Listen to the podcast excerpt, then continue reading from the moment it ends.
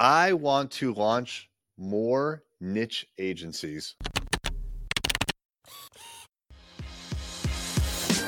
Hey there, I'm Eric Olson. And I'm Kevin Daisy. Join us on our journey to building a one hundred million dollars company. What's happening? It's Eric J. Olson. You know, one of the things that Kevin and I have struggled with for years is to niche or not to niche. And, you know, it's hard to niche because, you know, when you first start a company, and for us, you know, as an agency, when we first started, we needed the work. We needed money, right? And without money coming in, I wouldn't be here right now talking into this camera and talking to you. We needed the money, so we took work that came to us. Basically, anything that came our way, we found a way of doing it. As we matured and as the bank accounts got a little bit better and we had a little more financial freedom, we had the ability to start to niche a little bit and start to define what kind of work that we want to do. Now, it really started when I started to create like a blacklist, like we are not going to work with these kinds of industries. So these are obvious ones. We're not going to work with pornography in, in the pornography industry. Duh, right? I don't want I don't want to be associated with that. Tobacco. I'm not going to take on a tobacco client. Sorry, I just won't do it. I know it's legal, but I'm not into it. You know, so it's things like that. There, I forget the actual list, but we had probably like five or six industries that were like, nope, we're not going to do work with them no matter what. And then there were some where we could take on that kind of work in different industries, but we knew from past experience that we weren't that good at it.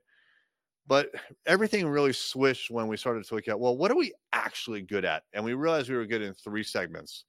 That's medical practice marketing, law firm marketing, and home services company marketing. And the moment that we started to niche in those three things and we reworked all of our communications and our messaging, our website, and our sales got aligned with that, we started to get a lot more leads in those three segments. Matter of fact, we stopped getting leads, as many leads, at least in the old segments, but the new segments got way more leads than the old segments or before when we said we'll work with anybody. We've also since spun off a new agency, not really even a spinoff. We just created a brand new one, Rival Digital. So we have Array Digital that has those three segments I just listed, but Rival Digital focuses only on H V A C contractors, commercial and real estate.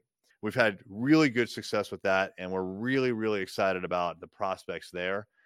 The thing is, when you niche, you can get your ideal prospect's attention because you're speaking in their language directly to them. I can say, like at Rival Digital, we can say, are you an H V A C contractor? We're perfect for you.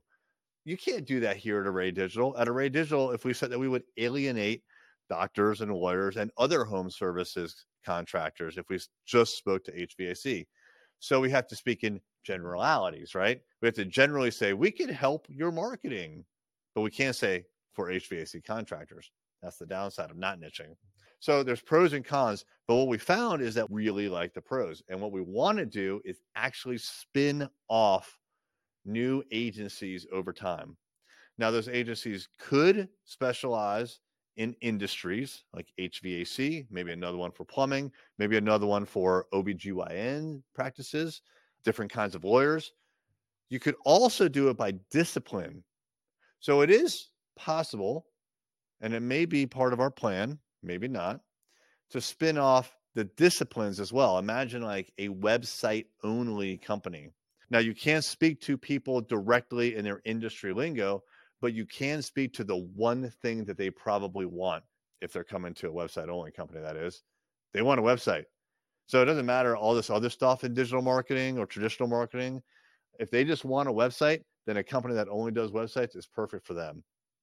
And that website-only company could possibly provide the website work for these niche agencies I'm talking about. So I'm giving you a little glimpse into the evil master plan here, but it definitely is going to involve spinning off niche agencies. And there's a lot of benefits here besides just niching. One, it gives us almost endless possibilities and opportunities for our folks.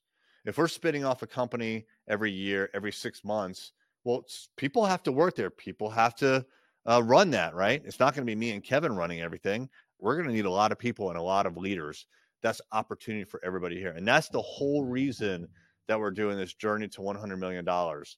to create endless opportunities for our folks. And that is the way we're going to do it. So look, we need people. We're going to need people. If you're listening to this and you think this is a fit for you, reach out to us because we would love to talk to you about potentially bringing you on board. Hey there, it's Eric J. Olson. I wanted to let you know about my book, Million Dollar Journey, How to Launch a Seven-Figure Business. This is the story of what it took for me to go from freelancer with no clients, no employees, no revenue, to growing a million-dollar business. It took me eight years, and I made a lot of mistakes. And all of those mistakes, and more importantly, lessons learned, are in this book. And we have chapter takeaways, five to fifteen takeaways that you can apply right now to your business. Check it out on Amazon, Million Dollar Journey by me, Eric J. Olson.